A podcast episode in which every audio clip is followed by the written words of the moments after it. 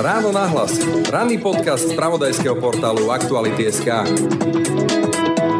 Hovoria to aj ľudia, ktorí sa teda tvária a aj sú naozaj empatickí, alebo sa snažia teda sa nediskriminovať. Padáme. Hovoria, že sú ľudia, ktorí majú problém s inou sexuálnou orientáciou. No pýtam sa inou ako čo, hej? Že vlastne to vyslovenie tej normy alebo ukotvovanie môže byť naozaj aj implicitné a to sa naozaj v našom jazyku deje. Áno, diskriminácia začína už v jazyku. Je už v tom, že delíme ľudí na my a oni. A tým, čo nie sú takí ako my, upierame práva, ktoré si narokujeme my sami.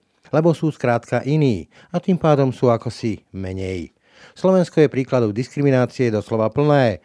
Od susedov, ktorí nedožičili zdravotne handicapovanému schodiskovú plošinu, cez sexuálne obťažovanie mentálne znevýhodnených detí a mládeže, po šikanu na školách, ageizmus, teda diskrimináciu seniorov pre ich vyšší vek, až napokon po upieranie práv LGBTI komunity či rasovú segregáciu rómskych detí. V tomto prípade nás, teda Slovensko, aktuálne už na Európskom súdnom dvore žaluje aj Európska komisia, pretože to vyzerá tak, že už celé roky riešenie tohto vážneho a vleklého problému skôr predstierame, než ho skutočne a účinne riešime. No a výsledkom sú mnohé, dnes už zrejme nezvratne poškodené detské osudy a ich ďalšie uplatnenie v živote.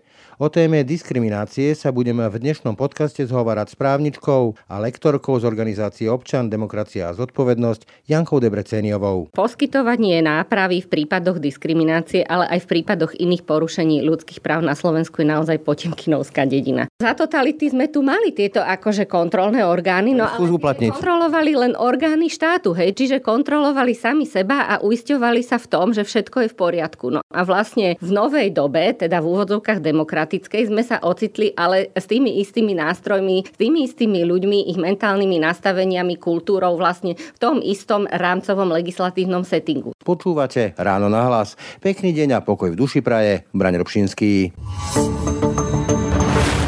Počuli ste? Obľúbené SUV Hyundai Tucson je teraz skladom a ešte výhodnejšie.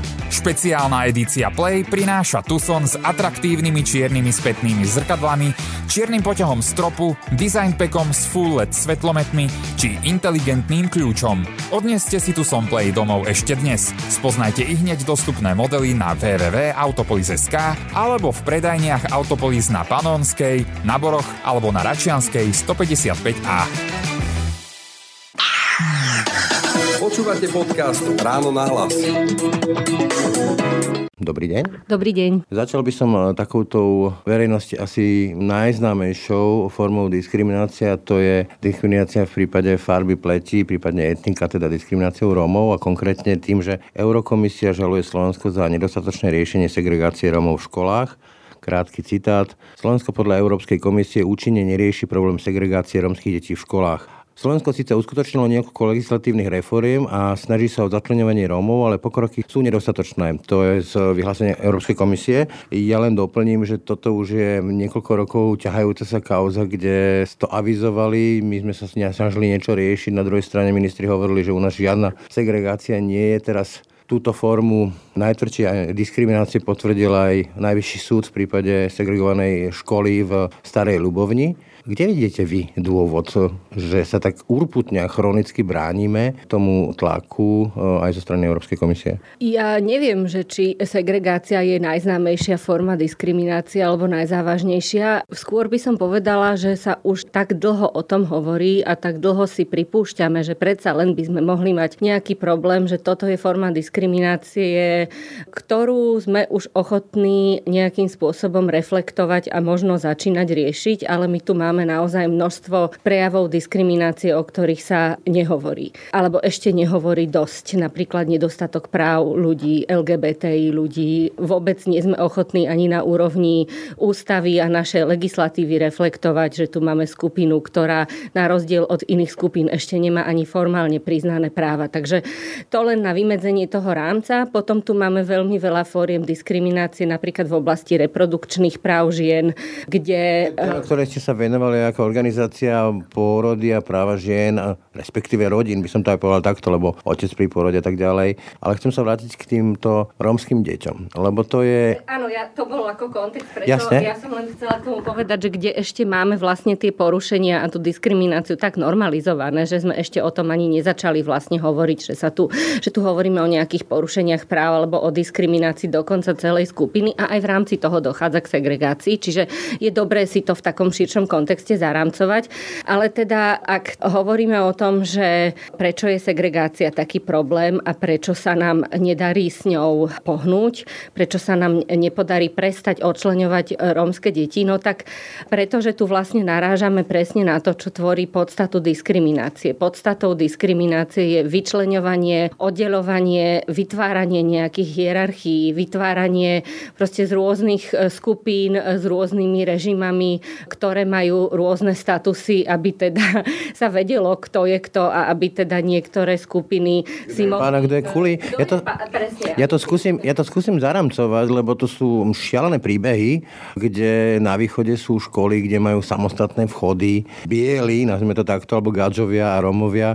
Obedy sú oddelené, respektíve rómske deti musia čakať, kým sa tie biele, a je to už nehrozne, že biele deti, najedia až po rozdelené ihriska a podobne. A úplným vrcholom sú tie diagnostiáky, kde vlastne odsúvame kopu tých rómskych detí do chudoby, celoživotnej chudoby. A úplne šialené na tom je, že Anglicko nám ukázalo, že mnohé z tých detí, ktorí končí v špeciálkach na Slovensku, sú schopné vyštudovať aj univerzitu, keď dostanú tie podmienky. A tu by som tú otázku postavil tak, že tá diskriminácia sa dá riešiť z hora alebo z dola. Z hora myslím nejakou formou zákonov, nariadení, kontrolou týchto zákonov a tak ďalej. A z dola to je vlastne to, ako to vníma tá verejnosť. Či to vníma ako niečo, čo je nespravodlivé, nefér a chce to riešiť, alebo dokonca na tom nejakým spôsobom parazituje, že jej to robí dobre. Ale zdá sa, že nám tu chýba nejaká tá Rosie Park. No, my ich tu máme celkom veľa, ale e, tiež je to o tom, aký status majú osoby a organizácie, ktoré teda presadzujú práva diskriminovaných skupín. Ale ešte sa chcem vrátiť aj k tomu z hora z dola. Tiež je to taká ako trošku zjednodušená dichotomia asi, lebo zrejme tým chceme povedať, že teda tak, ako by sa mal snažiť štát, tak, tak samozrejme musia realizovať teda svoje povinnosti aj zodpovednosti, aj inštitúcie teda na tých nižších stupňoch a na tých nižších úrovniach až po teda verejný sektor. Zdá sa, a to je práve ten problém a možno odpoveď aj na vašu úplne prvú otázku, že tým dôvodom, prečo sme sa s tou segregáciou doposiaľ nikde neposunuli, alebo veľmi málo je, že jediný, kto sa snažil vlastne o tú desegregáciu systémovo a systematicky, boli práve mimovládne organizácie alebo teda miestne aktívne komunity s málo zdrojmi a málo, málo mocou. Čiže aj ten rozsudok v tej starej ľubovni je cez mimovládku. Samozrejme, to tiež treba povedať, že väčšinou teda sú to verejné žaloby a toto tiež bola verejná žaloba. To je vlastne osobitný inštitút, ktorý žiaľ doteraz uplatňovali len mimovládky, hoci tu máme Slovenské národné stredisko pre ľudské správa, ktoré aj na túto vec dostáva nemalé zdroje. A žiaľ teda doposiaľ to zaujímalo a trápilo len tie mimovládky. Takže áno, toto sa žiaľ doteraz dialo a deje len z dola, ale teda vďaka tomu tu bol vytvorený ten tlak. To, to práve chcem povedať, že to sú príbehy z mnohých ďalších oblastí. Napríklad Jeda Želinská nedávno písala o tom, že, že rôzne sociálky bežne alebo v školských inšpekciách sa bežne používa také, že toto etnikum, táto komunita bežne, že klame, že to vlastne patrí k tej komunite, že vlastne ako keby tá majorita stále si hovorí, že oni sú niečo menej. Oni sú tí kúli, keď to poviem tak veľmi hnusne. A tým pádom vlastne to naráža aj ten, tá snaha riešiť diskrimináciu na to presvedčenie majority. No to je tá otázka, čo s tým? Ja si myslím, že ten prvý dôvod, a to súvisí zase s tým, že ten štát doteraz vlastne necítil potrebu to riešiť, že mu veľmi vyhovoval ten status quo, ale to súvisí aj s neochotou ako keby vidieť ten celý les, ten celkový obraz, nevytrhávať veci z kontextu, pozrieť sa na príčiny a následky, správne si analyzovať tie príčiny, pozrieť sa napríklad na právo na bývanie, ktoré ako jedno teda mála nie je zakotvené v našej ústave, dokonca vo vzťahu k Európskej sociálnej charte Slovensko urobilo opt-out, teda povedalo, že, že teda nebude sa hlásiť, buď sa nebude hlásiť k právu na bývaniu, alebo vôbec teda sa nepodpíše pod Európsku sociálnu chartu, že nebude jej signatárskou krajinou. Čiže je to neochota naozaj pozerať sa na tie mechanizmy diskriminácie, znevýhodňovanie, je to absolútna necitlivosť.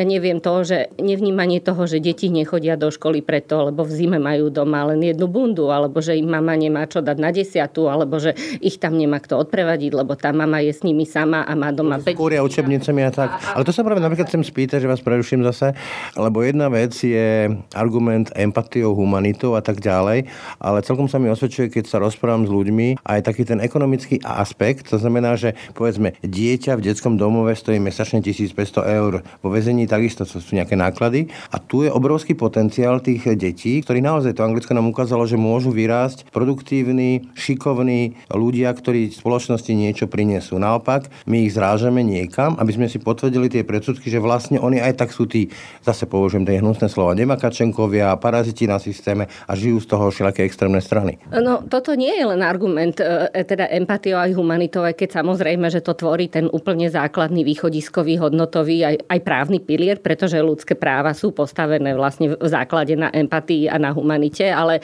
je to naozaj ako o tej neochote vidieť ten celkový obraz, zbierať tie dáta, analyzovať tie dáta, pozerať sa na to, čo to robí. Napríklad aj v tom ekonomickom slova zmysle už bolo dávno, dávno vypočítané, že tým, ako sa ako spoločnosť správame ľudí, k ľuďom z etnických minorít, najmä teda zo segregovaných rómskych komunít, strácame každoročne vlastne v štátnom rozpočte obrovské miliardy. Tiež vlastne bolo zistené, že to, čo ide na sociálne dávky s nevyhodneným skupinám, sú kvapkou v mori vlastne v tom celom, kde máme tendenciu proste vidieť červené súkno, ukazovať na niekoho prstom, že zneužíva sociálny systém. Ten sociálny systém je tak zle nastavený, že sa v podstate takmer ani nedá. Uh, v tom... Priživujú sa na tom politici, však kedy si napríklad Robert Kaliňák veľmi rád sa na tom prežíval, že viac početné ženy z rómskej komunity, čo sme mu dokázali ako novinári, že tých je cez tisíc a to je naozaj kvapka v mori. A to je navyše nezmysel aj preto, že rodičovský príspevok ide v jednej chvíli naraz iba na jedno dieťa, aj keď ich máte 5 do 3 rokov. Hej? Čiže už, už len to je vlastne logický nezmysel, keď sa pozrieme aj na to, ako je nastavená legislatíva. Ale to, čo je ten problém, je nepochopenie naozaj východiskových zodpovedností štátu vo vzťahu k ľudským právam a teda aj diskriminácii, lebo vlastne tá má akcesorickú povahu, zákaz diskriminácie. To znamená, že vzťahuje sa vlastne, ako keby sa pridružuje, pripája ku každému jednému právu, o ktorom hovoríme, tak vždy pri ňom vlastne v súvislosti s ním platí aj zákaz diskriminácie. A je to také nepochopenie úplne základných zodpovedností štátu, ktoré spočívajú v povinnosti práva rešpektovať, práva chrániť a práva naplňať. Rešpektovať je len ten prvý krok, že vyčistím si legislatívu, zakažem segregáciu, definujem ju, čo tu stále nemáme a teraz vznikajú samozrejme horúcou ihlou definície segregácie. Ja som teda niečo z toho videla a môžem povedať, že mám z toho naozaj veľké obavy, ak to pôjde ďalej týmto smerom, čo teda súvisí aj s politickou situáciou. Povinnosť práva chrániť znamená zabezpečiť, aby nedochádzalo k diskriminácii. No, ešte nie celkom, ako keby v horizontálnych vzťahoch medzi konkrétnymi osobami. To napríklad znamená, že zo strany škôl, zo strany úradov, ale potom je tu jedna obrovská povinnosť, taký balík povinností, ktorý spočíva v povinnosti práva naplňať a to znamená naozaj realizovať systémové a systematické programy a politiky rôzneho druhu a na rôznych úrovniach od hora až dolu, ktoré v praxi zabezpečia, že teda k diskriminácii, k segregácii nebude dochádzať v praxi. A keď, tak vlastne príde s tým v ruka v ruke adekvátna náprava, ktorá sa potom znova preklopí aj do tej preventívnej roviny, teda zjednodušene povedané, že sa z toho tie inštitúcie nejako poučia, že zmenia niečo na svojom fungovaní, že si na to budú dávať pozor, že budú empatické. No, toto u nás budú... nefunguje. Vy o tom hovoríte, že inštitucionálne zlyhanie, tomu sa ešte dostanem, ale chcel by som ešte uzavrieť túto rómsku tému, aj to už nie je tak veľmi čudne, že rómska téma. Naša téma, žiaľ Bohu. Presne tak, je to naša téma, lebo to sú proste občania Slovenska takí ako vy alebo ja. Ako si vy, ako Janka Debreceniová, ako osoba vysvetľujete, že naozaj aj napriek všetkým tým rokom e, tej snahy mimovládok, toho tlaku Európskej komisie, všetkých tých rôznych konferencií a tak ďalej, sa stále stretávame s tými odpovediami, napríklad starosta Telgartu a podobne, že vedia, ale ľudia to takto chcú, tak ja čo mám robiť, však vlastne aj tak sú všetci iní, e, respektíve, že oni sú iní. Bude to mať nejakú pointu niekedy, lebo vidíme aj na tej politickej scéne, že sa to skôr zhoršuje, takže možno to dopadne tak, že zaplatíme nejakú šial legálnu pokutu a pôjdeme si po svojom stále ďalej? No, ja myslím, že tie odpovede sú proste notoricky známe. Naša neochota vôbec ako pýtať sa sami seba, či naozaj všetko robíme dobre, čo by sme mohli robiť inak, kde proste zlyhávame náš systém vzdelávania, náš systém fungovania inštitúcií, ktoré v podstate vôbec nevedia, o čom sú verejné politiky. Teraz vidno napríklad začína diskusia na niektorých vysokých školách, ale vidno to aj u zamestnávateľov, ktorí sa mnohí chvália tým, že robia politiky diverzity, čo je v podstate do nejakej miery až absurdné, pretože tú diverzitu tu máme stále. A otázka iba je, ako ju podporujeme, ako pre ňu vytvárame priestor. A to je práve tá otázka vytvárania tých preventívnych krokov smerujúcich k tomu, aby tá diskriminácia nebola. Čo je mimochodom právna povinnosť, ktorá vyplýva z antidiskriminačného zákona a v podstate nikto o tom nevie. Čiže vlastne vymýšľame tu koleso, hajmnuje tí v dobrej viere tí zamestnávateľe. Vymýšľame tu koleso, robíme to systémom pokus omyl, ale nejdeme ani tak ďaleko, že by sme boli ochotní sa pozerať na to, že či nám to koleso funguje a či sa naozaj krúti. Že naozaj sme v takom štádiu iba, že to má, robíme to ako taký ako až kozmetický newspeak, že no, dáme... No možno pre tú väčšinu, tú majoritu to koleso funguje, ale to sa práve chcem uh, dostať k tomu, že keď sme otvorili tému segregácie romských detí, a tá zdôrazom na slovo detí, tak vlastne istou formou diskriminácie je aj šikana. Je aj obťažovanie, je aj sexuálne obťažovanie, ale zostane mu tej šikany, lebo to sa týka detí. Opäť, aktuálny príklad. Základná škola, dieťaču, dievčatku tam nalejú do nejakej flašky savo. Hrozná vec, ale hrozné veci sa stávajú. Ale prvé, čo tá škola a čo zriadovateľ urobili, bolo, že to sa u nás nedieje, žiadna šikana. Proste strčiť hlavu do piesku, odvratiť zrak a tváriť sa, že keď o tom hovoriť nebudem, tak problém neexistuje. Ale vidíme, že tá šikana je pomerne dosť rozšírená. Ja by som možno na začiatok chcela vysvetliť vzťah medzi diskrimináciou a šikanou. Diskriminácia má viaceré formy a okrem tých klasických fóriem, že priama diskriminácia, nepriama, kde teda porovnávame v zásade dve osoby alebo skupiny, ktoré sú v porovnateľnej situácii a s jednou zaobchádzame menej priaznivo. Napríklad, že rómskú pacientku necháme čakať v čakárni až do konca, kým vyšetríme všetkých ostatných, hoci prišla prvá, to je teda príklad učebnicový priamej diskriminácie. Ale potom máme obťažovanie, kde nemusí byť tento komparátor, kde neporovnávam dve osoby alebo dve skupiny, ale stačí, že ide o nepriaznivé, nedôstojné, ponižujúce zaobchádzanie, ktoré ale sa musí diať v spojení s niektorým z tých zakázaných dôvodov diskriminácie, tých charakteristik ako rasa, etnicita, pohlavie a tak ďalej. A niekedy toto nepriaznivé zaobchádzanie obťažujúce, ktoré vytvára teda nejaké ponižujúce prostriedky, môže mať takú intenzitu alebo podobu, že teda má podobu šikany. Čiže nie všetko, čo vyzerá šikanózne, alebo všetok mobbing, alebo proste hrubé správanie, nie všetko nevyhnutne musí byť šikanou, teda no, diskriminačnou to, šikanou. Stáva sa to diskriminačnou šikanou vtedy, keď je to kvôli tomu, že treba je to rómske dievčatko, je to Aha. dievčatko islamského vierovýznania, alebo má nejakú charakteristiku, treba z chudobných pomerov tak, tak. a tak ďalej. No, ale... Ešte, ešte dopoviem, aby teda to bolo presné a zároveň ale, teda my máme trošku aj v tom antidiskriminačnom zákone, ako je nastavený, problém aj v tom, že tú hlavnú zodpovednosť tu majú tie inštitúcie. Teda nie je úplne dobre upravené v zákone, aj keď interpretáciou sa to dá z neho vyvodiť, že primárne by tú povinnosť mali medzi sebou napríklad spolužiaci, spolužiačky, ale ešte inou formou diskriminácie je nabádanie k diskriminácii, kedy vlastne podnecujem alebo posilňujem, posmelujem nejakú tretiu osobu smerom k diskriminácii k ďalšej osobe. Napríklad kyberšikany. Napríklad, alebo keď škola nič nerobí, učiteľka nič nerobí, keď vidí, že deti proste šikanujú rómske dieťa, dieťa z Ukrajiny, no. dieťa so zdravotným znevýhodním a keď teda tá škola s týmto nič nerobí, tak to je vlastne nabádanie na diskrimináciu a zlyhávanie v povinnosti príjmať opatrenia na ochranu. No a tu sa práve dostávam podľa mňa k tej pointe, že pokiaľ sa to dieťa, lebo deti vedia byť zlé. Ja som si to zažil, lebo som nosil okuliare, vtedy to ešte nebolo tak rozšírené a samozrejme bol som hejtovaný, že okuliarník indický. Ale to sú deti a oni sú formovateľné a mali by byť formované a dá sa s nimi o tom hovoriť. Mám deti, viem, o čom hovorím. Či tam niekde nevzniká celé to podhubie aj tého nášho majoritného vnímania tých menšín, že nám bolo ubližované,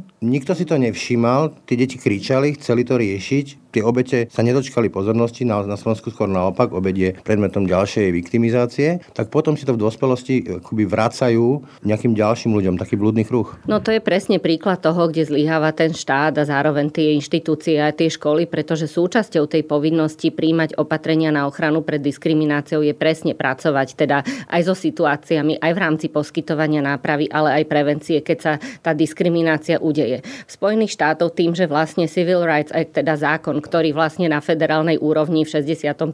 roku vlastne začal zakazovať diskrimináciu, tak ten vlastne vznikol z dola. A odtedy sa naozaj mnohé inštitúcie, aj úrady, aj na federálnej úrovni dlhodobo snažia o to, aby dostali ten zákaz diskriminácie prakticky do systému. A napríklad to znamená, že aj na úrovni teda federálnej tam existuje prístup vlastne tzv. restoratívnej spravodlivosti, teda kde sa naozaj napríklad mnohé školy veľmi snažia o to, aby dostávali vlastne do kultúry tie nediskriminačné prístupy, do kultúry tej organizácie, že naozaj sa veľmi snažia pracovať aj s deťmi, podchytiť aj deti, ktoré napríklad zo svojich rodinných prostredí si doniesli ako zvnútornenú hodnotu, teda princíp nejakej odvety. Práve preto, aby to ten človek proste celou svojou životnou dráhou, kade chodil, nereprodukoval presne toto. Ano. Spýtať, že či na Slovensku nemôže byť problém v tom, ja to vidím napríklad pri téme, že sexuálna výchova, ale boli to aj ďalšie, že ten prezlíkací deň a, a tak ďalej, čo sú tiež e, agendy, ktoré majú práve že približiť e, jedných k druhým, tak sa dostali do terča pozornosti rodičov, tí vyvíjajú tlak a tie školy, tie inšpekcie sa proste boja. Že niečo urobia a budú čeliť takému strašnému hejtu od tých rodičov, že radšej neurobia nič a tvária sa, že nič neexistuje. Že či toto nemôže byť problém? No samozrejme, že je to problém, ale opäť to súvisí s tým nepochopením tej úlohy tých inštitúcií, s tým nechápaním vlastne toho, čo je problém, s tým nedostatočným hodnotovým ukotvením tých základov, na ktorých to vlastne stojí, s nedostatočným znútornením si tých princípov. Potom, keď niečo nemám znútornené, keď to nemám osvojené ako hodnotu svoju vlastnú osobnú, ale aj inštitucionálnu, tak potom, keď proste niekto príde a urobí bubu bu zo strany tých rodičov, tak sa neviem za to postaviť. A zároveň teda neviem, že čo mám robiť, neviem, že mám nejakú povinnosť proste prijímať na ochranu pred diskrimináciou, neviem, čo s tým mám robiť, neviem, ako to súvisí so šikanou, neviem, že je to protiprávne, no tak potom krčím s plecami a tvárim sa, že s tým nemôžem robiť nič. A potom ešte sa môže udiať to, čo sa teraz udialo teda na jednej z bratislavských škôl, že teda bol tam chlapec rôznymi internými procedúrami identifikovaný ako ten, čo sexuálne obťažoval naozaj teda podľa toho, čo som sa dočítala v médiách. Hrubým spôsobom, ale to je jedno, či to je súkromná škola, lebo zabezpečuje, e, zabezpečuje teda právo na vzdelanie, čiže v medzinárodnom práve je dokonca považovaná teda za štát, alebo teda za verejného činiteľa, čo je aj teda logické. Ale to, čo chcem povedať, že ona zakročila a chcela konať správne, ale toho chlapca v podstate vylúčila, alebo vylúčila ho z vyučovania, neviem, ako je to teraz momentálne, v akom štádiu, lenže to je presne tá pointa.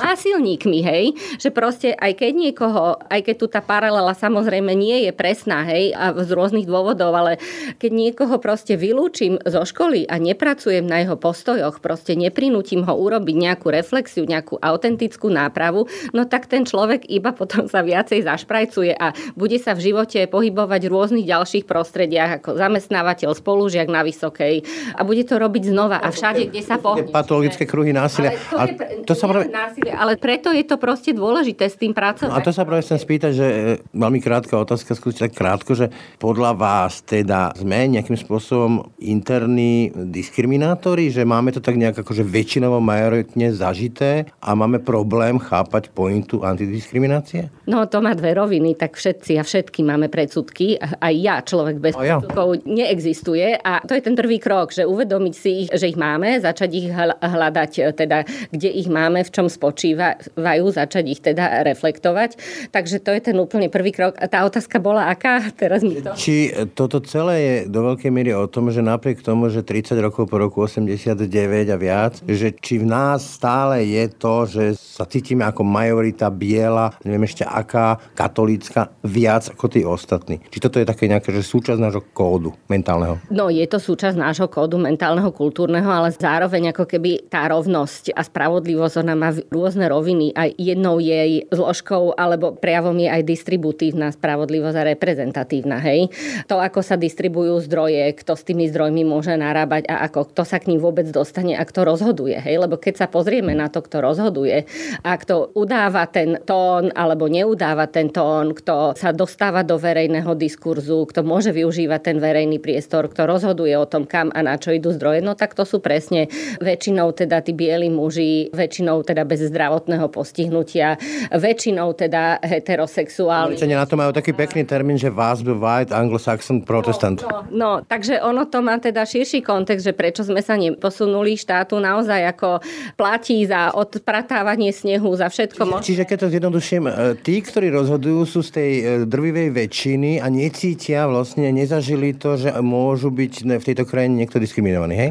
Necítia, nezažili, ale ono to ako keby ešte malo aj iné roviny. Teraz nedávno jeden americký sociológ vydal knihu, kde vlastne sa zamýšľal nad tým, že prečo tu máme stále veľké vrstvy chudobných ľudí a vlastne vyplynulo mu z toho, že je to preto, lebo tí bohatí ich chcú udržiavať vlastne a bohatnú na nich tým, že im veľmi platia málo za prácu v nedôstojných podmienkách, tým, že keď tí ľudia prídu o bývanie, tak za veľmi nevýhodných podmienok a výhodných pre seba im to ubytovanie poskytujú. Napríklad, poviem to iba ako zaujímavosť, ale môže to dobre vykreslovať ten kontext, že my, teda už som povedala, že nemáme ústavne zakotvené právo na bývanie a zároveň v antidiskriminačnom zákone je možnosť ako keby, respektíve zákaz diskriminácie v, v oblasti bývania sa ale nevzťahuje na fyzické osoby nepodnikateľov, ktorí poskytujú bývanie iba civilne. To znamená, že keď nikto nemá garantované právo na bývanie a ľudia, ktorí prídu o bývanie väčšinou teda z chudobných pomerov a často teda z marginalizovaných komunít sa snažia získať bývanie za dostupnú cenu a nikto im ho nechce dať, pretože podľa antidiskriminačného zákona teda fyzické osoby nepodnikatelia ani nemusia, tak potom sú vlastne naozaj tlačené prakticky, to je veľmi problematický fenomén do toho, že bývajú naozaj vo veľmi zlých podmienkach za veľmi zlé peniaze a z tohto nie je cesta von. Hej? A toto je presne jeden z tých mechanizmov, kde, kde je to pre niekoho veľmi výhodné to vlastne udržiavať. Takisto, keď hovoríme o tých kontajnerových školách, čo je tiež akože segregácia ako najvyššieho rengu, rôzne dievčenské školy, dvojročné, hej, kde sa z nich teda stanú dobré gazdinky v nejakých kontajnerových, rýchlo zlátaných budovách, tak toto sú tiež ako ťažké státisíce alebo milióny, ktoré si niekto dobre vyňuchal a tie rómske dievčatá, ktoré potom majúc túto školu, budú úplne bez budúcnosti tam na ženie a zarobí na tom veľké peniaze s tým, že ich v podstate zabetonuje v nejakej ako naozaj sociálne aj inak v, v mnohých kontextoch veľmi znevýhodnenej situácii. Takže to môže byť takisto jedno z vysvetlení veľmi pragmatické, ekonomické. Keď sa ešte vrátim k tej šikane, k tým školám a povedzme aj k tým segregovaným rómskym deťom, tak e, celé to spája to, akým spôsobom sa vlastne kontroluje a vymáha ten antidiskriminačný zákon. On je dobre napísaný, tam všetci sa zhodnú na, zase na tom, že v tomto, ako sme si odfajkli tú našu povinnosť dobre. Otázkou sú ale školské inšpekcie, úrady práce, úrad pre dohľad nad zdravotnou starostlivosťou a konkrétne tí pracovníci, ktorí tam pracujú. A aj vy to spomínate v rôznych tých správach vašej organizácie, že často sú to veľmi formalizované kontroly, často jednoducho čakajú na podnety, nevyvíjajú žiadnu aktivitu a keď aj niečo idú riešiť, tak je to veľmi zase formalizované, smiešne pokuty, ak vôbec nejaké pokuty. Čiže vlastne tým pádom celý ten antidiskriminačný zákon dávajú do takej roviny teórie a nie praxe. Presne tak. Poskytovanie nápravy v prípadoch diskriminácie, ale aj v prípadoch iných porušení ľudských práv na Slovensku je naozaj potemkinovská dedina. Čo chcem povedať je, že na to, aby mohla existovať efektívna náprava porušení práv, musí existovať efektívny rámec pre poskytovanie tejto nápravy. A určite sa bez debaty zhodneme na tom, že spoliehať sa na ľudí, že pôjdu so žalobami na súdy, tie najzraniteľnejšie skupiny budú si platiť advokátov, advokátky, budú znášať riziko, že keď prehrajú, tak budú protistrane ešte platiť trovysúdneho konania. Celé roky ešte? Celé roky, že to bude trvať, že medzi tým ešte môžu naozaj prísť o tú prácu, že dostanú nejakú sociálnu stigmu ešte na čelo a rôzne teda ďalšie dôvody, prečo nie sú veľkú časť dôkazného bremena napríklad. Ale na to práve, že majú slúžiť tieto organizácie, no, ktoré sa menoval, aby v mene ich a za nich bojovali ten ich boj. Presne to chcem povedať, že toto sú presne typy konaní, tieto administratívne orgány do veľkej miery, kde majú povinnosť teda konať nielen na základe podnetov, ale z vlastnej iniciatívy, teda sami z vlastného záujmu by mali mapovať tú situáciu a nečakať so založenými rukami na podnety, čo sa naozaj preukázateľne deje. Ale potom tam je množstvo iných problémov, že tam nemajú jasné podmienky dokazovania, že ľudia, ktorí tam podajú ten podnet ako osoby dotknuté tými porušeniami, tam nemajú žiadne procesné postavenie. V niektorých tých konaniach je dokonca na dobrej vôli tej inštitúcie, či im dá vedieť, ako to dopadlo. Hej. Je vy to voláte, ja by som ocitoval, že inštitúcie ako kulisy nespravodlivosti, jednoduchá stručná otázka, prečo? Prečo sa to deje? Prečo ich potom vôbec máme? No, to je veľmi dobrá otázka.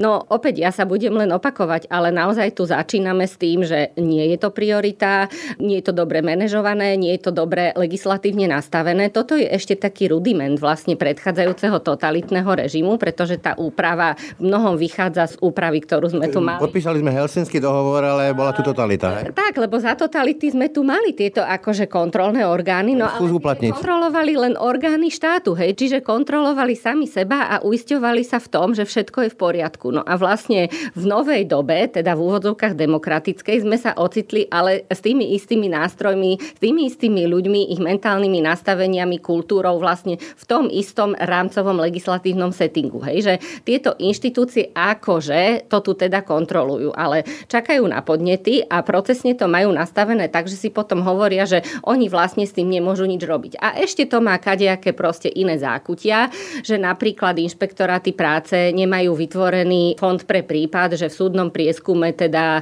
súd zruší nejaké ich rozhodnutie a budú teda nútení potom uhradiť napríklad trovi protistrany, takže sa boja zamestnanci, zamestnanky, inšpektorky, že im to niekde, niekto zosobní. Hej. Plus nešpecializujú sa tam ľudia na nič. Hej. To znamená, že každý vlastne rozhoduje o všetkom, ale nie sú tam proste špecializovaní. Plus finančne to nie je žiadna sláva. Čiže nejdu tam tí Prvá liga. A mohli by sme vlastne pokračovať v týchto argumentoch, alebo len taký detail, pretože tieto inštitúcie by tiež mali poskytovať vlastne tým povinným subjektom aj podporu. Hej? Že nie len ich trestať, ale podporiť ich teda aj v tom, že čo s tým, ako to majú robiť správne. A tá pokuta naozaj akože by nemusela nevyhnutne byť vždy ukladaná, lenže problém napríklad je, že o tej pokute sa potom rozhoduje v osobitnom vlastne administratívnom konaní a ľudia, ktorí boli fyzicky na tej inšpekcii, v tej interakcii, sa už nepodielajú na rozhodovaní o tej pokute, hej? Že či vôbec a v akej výške. No a je v tých nastaveniach systémových alebo skôr nesystémových tak veľa bizarností, že vo výsledku tie inštitúcie sú naozaj kulisami nespravodlivosti. Keď e, sa vrátim ešte k tým deťom, tak e, začína to niekde úplne na začiatku. E, ja si tak spomínam na jeden taký časopis, ktorý si kupovala moja dcera ešte ako malička, nebudem ho menovať, ale niečo v type Machula, aby som ho tak trošku skonkretizoval, kde boli také tie vtipky typu, že stretnú sa cigáň, blondínka a tak ďalej a tak ďalej, nemusím pokračovať, všetci asi veľmi dobre poznáme, o aký typ vtipov ide. Bola z toho trošku aj kauza, ja som bol dosť šokovaný, že aké vtipy tie deti sa vlastne takýmto spôsobom učia. A keď sa vrátim ešte do svojej mladosti, moja matka, keď chcela, aby som hovoril pravdu, tak mi hovorila, že nie cigáň, to si doteraz pamätám. Zostalo mi to, keď som nastupoval niekde do autobusu, do vlaku, tak e, a videl som tam nejakého Róma, tak automaticky ruka sa sklzla, sklzla k taške.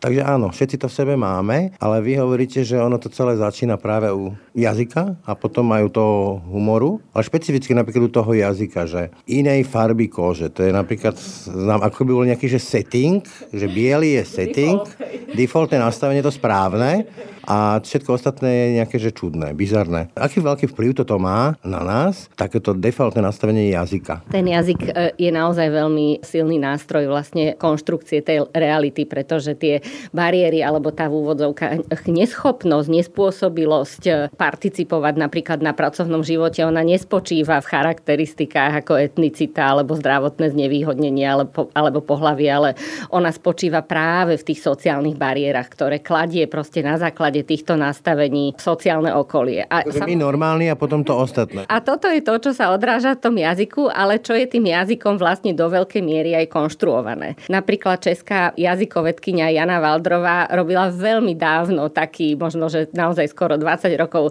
dozadu taký prieskum, že vypísala si z médií vety, ktoré hovorili len ženy o sebe v mužskom rode. Napríklad vôbec tomu nerozumím, sem veľký milovník kávy. Ako občan Prahy mám právo tady parkovať. Otec ešte hovoril, že pani doktor. Pani doktor, presne. No a vlastne tá pointa bola, že potom tento dotazník vlastne distribuovala veľkému okruhu ľudí, ktorí teda mali pri tých výrokoch označovať, že či ich povedali muži a ženy. A viete, čo sa stalo? Kde to malo nejakú politickú, mocenskú, pozitívnu konotáciu, tak boli tie výroky pripisované mužom, ale keď bolo, že niečemu nerozumím, alebo sa milovník kávy, tak toto boli ako keby výroky žien. Hej, že to ako keby potvrdzovalo, že ten jazyk naozaj je znevýhodňujúci, je vylúčujúci odsuddzujúci, je stereotypizujúci, že nás naozaj znevýhodňuje. Úplne podľa mňa najbrutálnejší alebo z najbrutálnejších príkladov je, že my normálni heterosexuáli a potom tí, akí nenormálni, zrejme, tam to vidieť úplne, že na prvú. Tak už len keď hovoríme, že iná sexuálna orientácia, hej, že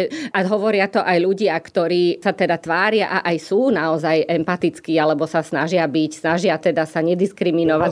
Hovoria, že, že sú ľudia, ktorí majú problém s inou sexuálnou orientáciou. No pýtam sa inou ako čo, hej? Že vlastne to vyslovenie tej normy alebo ukotvovanie môže byť naozaj aj implicitné a to sa naozaj v našom jazyku deje. Treba si na to dávať pozor okrem iného aj preto, že každá alebo skoro každá osoba má nejaké pohlavie, rod, etnicitu a aj my máme, teda my, nerómovia, nerómky, etnickí Slováci, Slovenky, máme tiež nejakú etnicitu, máme väčšinou nejakú národnosť, máme nejaké význanie, alebo sme bez neho. Hej? Čiže vlastne aj tie zakázané dôvody diskriminácie sú v podstate formulované symetricky, aj keď vieme, koho nimi chránime. Ale takisto vlastne to vieme vnímať aj z tej druhej strany, že ten jazyk je tiež konštruovaný tak, že z neho ako keby vyplýva a podľa niektorých by malo byť vyplývať, že kto je ten normálny, kto je tá norma a kto je tá... Ten pán a kto je ten kuli, vracame sa k tomu, ale ja to učíme deti cez taký konštrukt, že vlastne nik z nás nie je jednou rolou. Ja nie som iba otec, ja nie som iba beloch, ja nie som iba Slovák alebo katolík,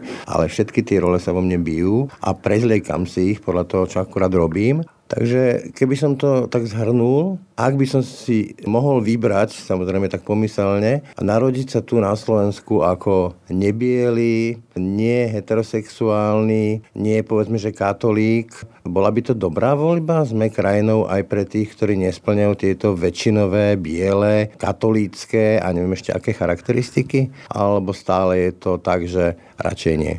No ja myslím, že vaša odpoveď je už obsiahnutá o vašej otázke. Považujem ju za rečnícku, ale ešte by som možno k tým rolám chcela povedať, že áno, v živote sa ocitáme aj paralelne v rôznych rolách, ale je to aj o tom, že u koho sú ktoré roly zvýrazňované, u koho sú ktoré roly uprednostňované, u koho sú ktoré roly zaznávané a nenávidené. Hej? Keď niekto robí rozhovor s mužky, mužským politikom, tak mu ani nenapadne sa ho pýtať, ako zvláda popri politike svoju rolu otca. Hej? Lebo zase znova je tam implicitne to defaultné nastavenie, že však doma má pravdepodobne manželku, ktorá to zastrešuje teda v úvodzovkách, ale keď sa robí rozhovor so ženskou političkou alebo podnikateľkou, tak táto otázka vždy padne, čo hovorí na to váš partner, ako stíhate starostlivosť o domácnosť a tak ďalej. Ale to je tiež o tom, že kde, ktoré tie osoby chceme vidieť, ktoré tie osoby chceme vylúčovať z verejného života a vytláčať, ho vlastne, vytláčať ich vlastne do iných e, typov priestorov a o tom je vlastne tiež tá segregácia. Hej, keď sa pozrieme na trh práce, vidíme horizontálnu segregáciu aj vertikálnu, aj rodovú. Hej? A o tom tiež treba hovoriť, keď sa pozrieme na debaty okolo zakotvovania práv LGBT ľuďom, alebo teda zväzkov vlastne ľudí rovnakého pohľavia, tak už sme si do ústavy pre istotu dali, že ale že sa to nemôže volať manželstvo. Skrátka, keď chceme udržiavať nadvládu, musíme oddelovať. Musí byť jasné, kto je kto. Čiže nie, nie je to až také dobré sa do tejto krajiny narodiť, ale je dôležité chcieť to zmeniť. No, s tými deklaráciami v ústave, keď mám byť e, brutálny, povedal by som si, že také ocikávanie petníka alebo vyrývanie srdiečok do stromu, že toto je moje, hej, sem patrím. Ale ak to správne chápem, tá diskriminácia, antidiskriminácia, celý ten fenomén s mnohými podobami, nehovorili sme napríklad o ageizme, to znamená diskriminácia starých, ešte v 90. rokoch sme to poznali, že nad 50 sa zamestnať bol veľký problém, sa dá chápať ako proces. Že to nie je stav, že už sme krajina nediskriminujúca, diskriminujúca, ale je to proces, že sa tam blížime, lebo ani v nejakom Švedsku, v Spojených štátoch by sme nemohli povedať, že tam nič zle nenájdeme. V tom procese ideme dopredu, alebo ideme späť, lebo ja keď sledujem napríklad politickú scénu, tak mám veľké obavy, že sa budeme hodne ďaleko a hodne hlboko vrácať. V tejto téme napríklad. Ja by som povedala, že kto ako. Nie všetci ideme dopredu a nie všetci ideme späť. Kto ide späť sú určite naši politici a veľmi by som bola rada aj v kontexte nediskriminácie, aby sa zmenila naša politická reprezentácia nie len teda hodnotovo, východiskovo, smerom ako k neautoritárskym liberálnym prístupom, ale veľmi chcem, aby v tej politickej reprezentácii naozaj boli prítomní aj ľudia, ktorí majú iný typ skúsenosti než bieli heterosexuálni muži proste toho správneho vierovýznania. Takže z tohto pohľadu na tejto úrovni ideme späť, ale zároveň teda vnímam veľmi veľa iniciatív na úrovni občianskej spoločnosti, lebo bez angažovanosti naozaj neexistuje a nemôže existovať demokracia. Vidím veľmi veľa ľudí, aj inštitúcií, ktoré sa snažia, snažia sa aj mnohé školy, snažia sa niektoré univerzity. Tam si myslím, že je veľmi dôležité, aby chápali, že vychovávajú decízorov a decízorky a aby chápali, že vzdelávanie nie je iba o obsahoch, ale aj o procesoch. A toto si myslím, že je veľmi kľúčové. V tejto chvíli je naozaj nesmierne kľúčové, ako sa zachovajú inštitúcie, ako sa zachová podnikateľský sektor, lebo to je v súčasnosti jediný segment spoločnosti, ktorý relatívne má zdroje, ktoré môže relatívne dobre použiť a ktorými môže podporiť dobré a dôležité veci. Slobodný, len tam ste mi nahli na smeč, ešte predsa len sa vrátim k tomu prípadu. Bol tu jeden predajca nábytku, nechcem menovať, s kampaňou teda, kde do toho zakomponoval LGBT tému a ten hejt bol šialený. Čiže keď vy hovoríte, že politici sa vrácajú, politici plnia objednávku od svojich voličov. Keď toto počúvajú od svojich voličov, že toto je tá cesta, tak tam radi nakračajú. Áno, to je pravda, že je to naozaj veľký tlak a je to naozaj aj o tom, že čo chceme ustať a za čo sa chceme postaviť. Naozaj každý človek musí začať sám od seba